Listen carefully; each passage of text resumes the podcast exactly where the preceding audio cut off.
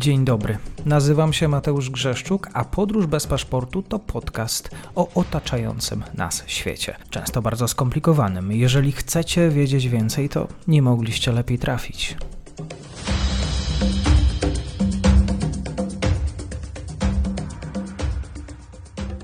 Dzień dobry Państwu, dzień dobry wszystkim słuchaczom. Dzisiaj rozmawiamy o Austrii. Ze mną jest dr Piotr Andrzejewski, Instytut Studiów Politycznych Polskiej Akademii Nauk, również Instytut Zachodni. Kłaniam się. Dzień dobry, bardzo dziękuję za zaproszenie. Dzisiaj będziemy rozmawiać o austriackiej prawicy, skrajnej prawicy. Poproszę Cię o wyjaśnienie tego pojęcia. Jeszcze rok temu straszyło nas się w Polsce, że właśnie tutaj do władzy może dojść ta skrajna prawica, że ona się umacnia. Partia prawicowa w Austrii, co to oznacza?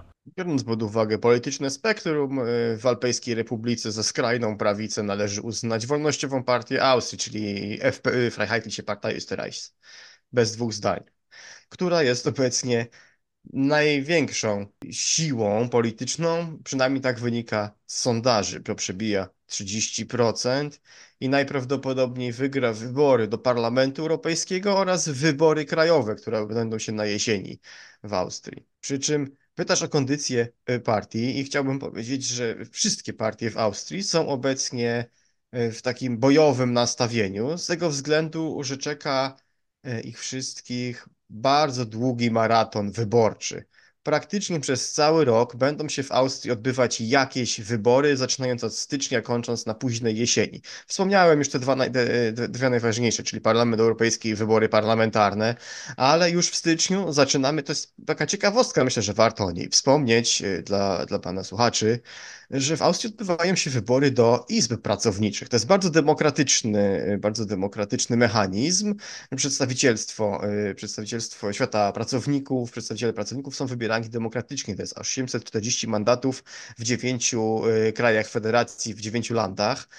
No i tam na większość oczywiście będą liczyć mogli związkowcy związani z SPU, chyba tylko w Tyrolu i Vorarlbergu. Większość mogą dostać ruchy związane Y, z IVP. Więc to jest już pierwsza rzecz, to jest starcie pomiędzy dwoma y, głównymi partiami, Partią Ludową i Socjaldemokracją. Potem dochodzą do tego wybory lokalne.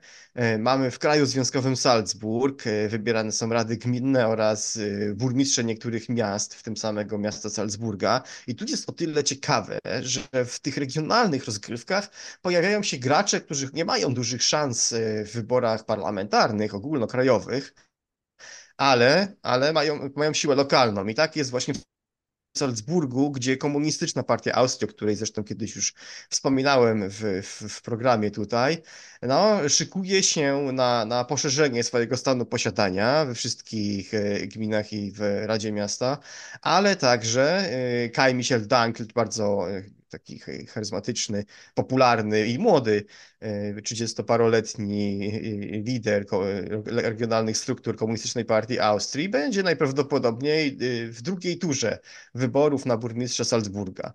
I to jest, to jest ciekawe. I to będzie kolejny przyczółek zdobyty przez tą partię, bo chciałbym przypomnieć, że już w Gracu, czyli w stolicy Styrii, także, także ten urząd jest pełniony przez, przez członka Komunistycznej Partii Austrii.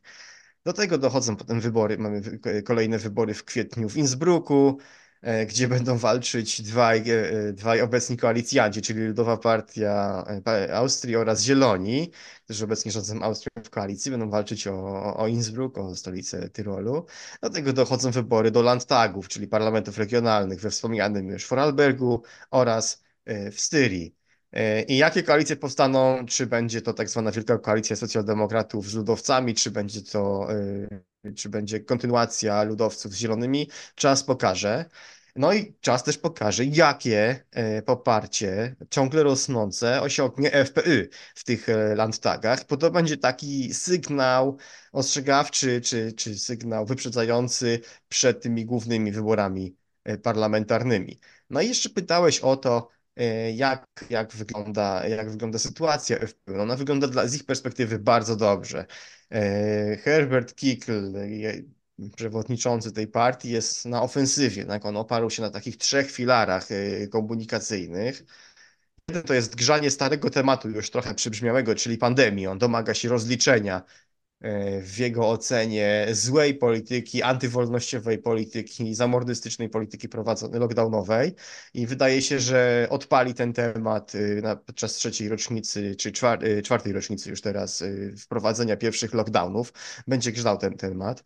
Drugi temat to jest, bardzo głośno podkreśla, że jeżeli uda mu się wejść do rządu jako koalicjant ludowej, Austriackiej Partii Ludowej, to zablokuje wejście Ukrainy do Unii Europejskiej. To jest, y, to jest jedno z jego z głównych haseł.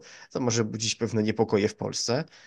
E, no i trzeci dotyczy, i tu chyba nie będzie żadnego zaskoczenia, tematu migracyjnego. W ostatnich dwóch latach do Austrii rocznie przybywało tyle samo migrantów, co w rekordowym roku 2015, kiedy mieliśmy do czynienia z kryzysem migracyjnym. E, I pomimo tego, że obecny rząd ogranicza już e, limity przyjmowania azylantów, no to Kikl chce ten limit obniżyć do do zera, po prostu przestać przyjmować azylantów. Mówi, że nie obchodzi go los y, Marokańczyków, Libijczyków, Syryjczyków, Afgańczyków i że pierwsze bezpieczne państwo to są sąsiedzi y, w Azji, a nie Austria.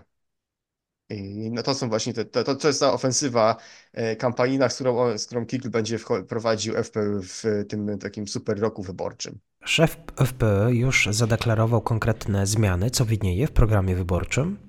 No właśnie, tak jak wspomniałem, to są, to są właśnie te, te, trzy tematy są najważniejsze. E, co jest ciekawe, jest jeszcze jeden temat, e, który bardzo porusza, bardzo porusza austriacką opinię publiczną i, e, i być może rezonują, będzie rezonował on też w społeczeństwie polskim, ponieważ dotyczy on sytuacji w mieszkalnictwie. E, czyli zmniejszonej dostępności mieszkań, e, ogromnych e, cen czynszów, bo w Austrii bardzo wiele osób wynajmuje zamiast kupować mieszkania i rosnące, rosnące czynsze stały się problemem. Tylko, że ten temat jest bardziej zagospodarowany przez, przez lewicę i przez inny antyestablishmentowy ruch, czyli tą komunistyczną partię Austrii, która przeżywa jakieś ożywienie. Ten zombie, polityczny zombie ożył, rusza się, chodzi i właśnie grzeje najbardziej tematem mieszkalnictwa. Sam Karl Nehammer, czyli obecny kanclerz próbuje jakoś się wpisać w ten temat e, i próbuje, ogłasza kolejne programy e, budowania mieszkań czynszowych. E, zobaczymy, to raczej nie zdąży już, przy, efekty tego programu nie będą widoczne przed, przed wyborami. Będzie, na pewno będzie na tym korzystał, starał się to jakoś zdyskontować politycznie. No przy czym jest to partia, partia ludowa jest w, kryzysie wizerunkowym ze względu na, na liczne afery, które ciążą na tym ugrupowaniu, no i nie może jakoś wrócić do, do, do ogromnej, miał 43% teraz y, w ostatnich wyborach w 2019 roku, teraz na 22% zlądowali, no i dyskontują to inne ugrupowania, tak, zwłaszcza FPÖ w tym wypadku. A słabość socjaldemokracji, która ma problem z, z, z przywództwem, jest, jest y, dyskontowana przez, przez komunistyczną partię Austrii. Także jakby y, system polityczny Austrii rozchodzi się na skrzydła, tak? co jest ogólnie rzecz biorąc negatywnym zjawiskiem, tak? że następuje coraz większa polaryzacja i odpływanie wyborców ze środka na, na polityczne skrzydła. To może zapytam z innej strony, może ta austriacka prawica odwołuje się do jakiejś idei z przeszłości, historii, może trzeba mieć jakiś taki fundament nawiązując do współczesności. To jest, chodzi o to, że FPÖ to nie jest y, partia jakaś tradycjonalistyczna. Jeśli oni się odwołują do jakichkolwiek tradycji historycznych, austriackich, to czasami, ale rzadko pojawiają się wątki wiosny ludów, jakiego takiego e, nacjonalistycznego 1848, jako takiego pewnego nacjonalistycznego e, przebudzenia, e, Austrii Narodowego przebudzenia, przebudzenia w Europie i ruchu wolnościowego. Też jak partia ma w nazwie, tak? To jest wolnościowa partia Austrii, oni podkreślają tą wolność osobistą. Troszeczkę na modłę taką, jak czyni to jedno ze skrzydeł Konfederacji w Polsce. E, I to jest jakby ważny element, ale żeby oni mieli jakiś, jakiś idoli z przeszłości, e, nie, to nie jest partia, która patrzy w przeszłość, to nie, to nie jest partia, która opiera się na przeszłości. To jest e, w pewnym sensie taki postpolityczny, pop-polityczny twór. Względzie, że bardziej liczą się obecne sondaże, bardziej liczy się to, co jest tu i teraz, bardziej liczą się problemy E, problemy tu i teraz niż to, co było kiedyś. To nie jest taka prawica tradycjonalistyczna w żadnym, e, w żadnym wypadku. Żadnym wypadku. Nie, to jest y, już, już prowincja nowego typu, troszeczkę podobna do, do zmodernizowanego y, Zjednoczenia Narodowego Marine Le Pen we Francji, y, która inkorporowała część bardziej takich gospodarczo przynajmniej progresywnych postulatów i, i, i przewartościowała ten tradycyjny, tradycyjny imidż. To znaczy, że państwo socjalne jest ok, ale ono ma być dla Austriaków, tak? czy tam dla Francuzów w przypadku Francji. Tak, ono ma być dla Austriaków. E, jeżeli mamy jak, odwoływać się do jakiejś przeszłości, no to chronimy nasze dziedzictwo przed zagrożeniem islamistycznym.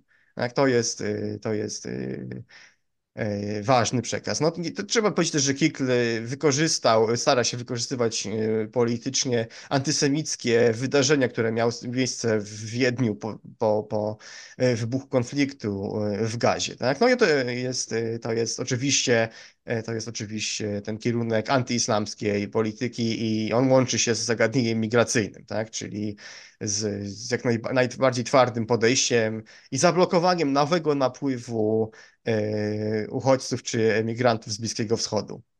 To na tym się skupuje. Nie ma takich dużych. No, oczywiście można mówić, że, jest, y, że, że wspominają y, Jurga Haidera, czyli popularnego y, w, na, na, przełomie wieków lidera tej partii, ale nie ma jakiegoś jednego lidera, do którego się odwołuje w, czy postaci historycznej.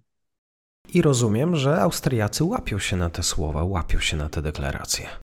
Tak, oczywiście, oczywiście. Nie dość, że się łapią, no to jest, to wynika z wynika z, nie tylko z badań fokusowych przeprowadzonych przez FPU, ale po prostu z pewnego długo, długo, już wieloletniego trendu. Tak? Tam są, e, jest kilka elementów. Tak? Jest to ograniczanie wolności przez, przez państwo. Tutaj mamy ten element pandemiczny, czyli lockdownowy i kontynuację pewnych negatywnych trendów ingerencji państwowej w życie e, austriackich obywateli.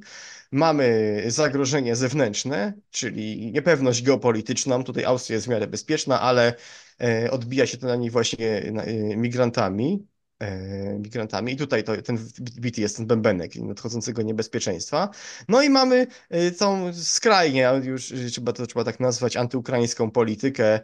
Mamy powtarzanie jeden do jeden treści pisanych na Kremlu, narracji płynącej z Kremla. E, i taką, tak, pod płaszczykiem takiej fałszywej neutralności, tak, FPÖ to robi, że oni walczą o pokój takim, na takiej zasadzie, że oni walczą o pokój, oni chcą pokoju, chcą zakończenia wojny, a że będą na tym cierpieć zwykli Ukraińcy, to te, tego, tym się nie przejmują już zbytnio. E, więc oni marzy im się, e, marzy im się spokojna i bezpieczna Austria, tak? To jest, e, to jest to, co jest najważniejsze. I to rezonuje w, oczywiście w sporej części austriackiego społeczeństwa, ponad już jednej, prawie jednej trzeciej, czy ponad jednej trzeciej austriackiego społeczeństwa. Więc w, wydaje się, że w tym względzie FPÖ robi coś dobrze, tak? Ponieważ e, udało się jej przebić e, nie chcę powiedzieć, że szklany sufit, ale jednak no, przebić te 30%, to jednak kandydat FPÖ prawie wygrał wybory prezydenckie. E, o, to jest różnica tylko kilkudziesięciu tysięcy głosów.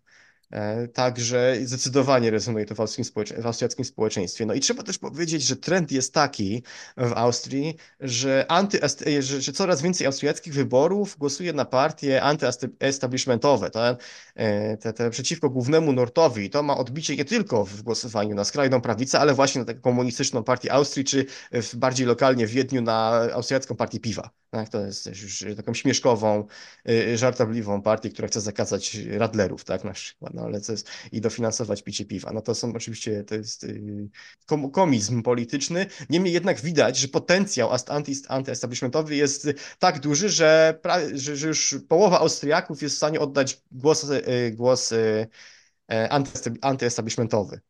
To jest trend austriacki. No i oczywiście skrajna prawica na tym korzysta. Jak ma się do tego y, polityka COVID-19, którą się jeszcze rozlicza w Austrii i na pewno pamięta? Znaczy, Austria wprowadziła bardzo dużo dziwnych zarządzeń e, dotyczących tego, ile osób mogło się spotykać w ogródkach nawet, czy w szopach, e, przy domach. Tam były bardzo restrykcyjne ograniczenia dotyczące liczby osób, czy należących do jednego ogniska domowego, które mogły się spotykać. Wprowadzono taki zielony paszport, który pozwalał wejść, albo nie pozwalał wejść do, do E, do restauracji, do sklepu i tak dalej. I e, wydaje się, że zostało to bardzo źle przyjęte e, przez austriackie społeczeństwo. Wtedy nawet powstawały takie ruchy Menschen und Grundrechte, czyli ludzie i prawa, podsta prawa podstawowe, prawa, prawa człowieka, oddolne ruchy, które na, na, w internecie, na, komunikatorach się potrafiły organizować i zdobywać nawet po kilka, kilkanaście procent w wyborach lokalnych. E, także ewidentnie był, był, powstał oddolny ruch e, Austriaków, którzy organizowali się przeciw ograniczeniom, bardzo restrykcyjnym bardziej restrykcyjnym niż w Polsce, ograniczeniom covidowym. No i FPU oczywiście za szybko bardzo zwietrzyło e, tam dodatkowy elektorat i korzysta na tym. Dlatego to jest temat, który już praktycznie nie istnieje na przykład w Polsce, tak? czy, czy w innych państwach, a jednak w Austrii cały czas pamięć o lockdownie jest grzana i tak jak powiedziałem, spodziewam się, spodziewam się w marcu przypomnienia. E, e, przypomnienia wprowadzenia pierwszych lockdownów 4 lata temu. A co sądzą na ten temat sąsiedzi Austrii, w szczególności ci z północy?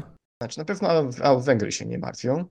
E, wręcz przeciwnie, odbudowuje się polityczny Austro-Węgry, zwłaszcza jeżeli chodzi o politykę wobec Rosji, wobec Ukrainy. Natomiast Austrią myślę, że martwią się nie tylko sąsiedzi z północy, czyli Słowacy, Czesi, tylko martwią, martwią się ogół Europejczyków, będzie martwił się tym państwem, ponieważ jeśli jeśli e, e, FPÖ zdobędzie tak wysoki wynik, że, że, że Ludowa E, partia Austrii zdecyduje się na wejście z nimi koalicję, to będzie bardzo problematyczny rząd dla, dla Unii Europejskiej i politycznych, geopolitycznych planów Unii Europejskiej, bo to będzie rząd y, blokujący wszystko. Przy czym ja taki scenariusz, w którym FPÖ wchodzi do rządu, uważam za bardzo nieprawdopodobny. Myślę, że powstanie jednak e, taka kordonowa, e, kordonowa koalicja, tak zwana Wielka Koalicja Ludowców i Socjaldemokratów, E, która, która nie dopuści. Oni mają, socjaldemokraci i VP mają obecnie po 20-22%. I są w stanie, będą w stanie utworzyć rząd e, wspólnie. No, na obecny stan sondaży to wszystko jeszcze może się do jesieni zmienić oczywiście. Niemniej jednak e, wydaje się, że tutaj establishment cały czas utrzyma się u władzy, co spowoduje oczywiście, że FPÖ dalej będzie mógł bić swój antyestablishmentowy bębenek i dalej rosnąć. Bardzo dziękuję za dzisiejszy materiał, za słowo dr Piotr Andrzejewski. Zachęcam też do dyskusji w komentarzach. Kłaniam się. Dziękuję bardzo.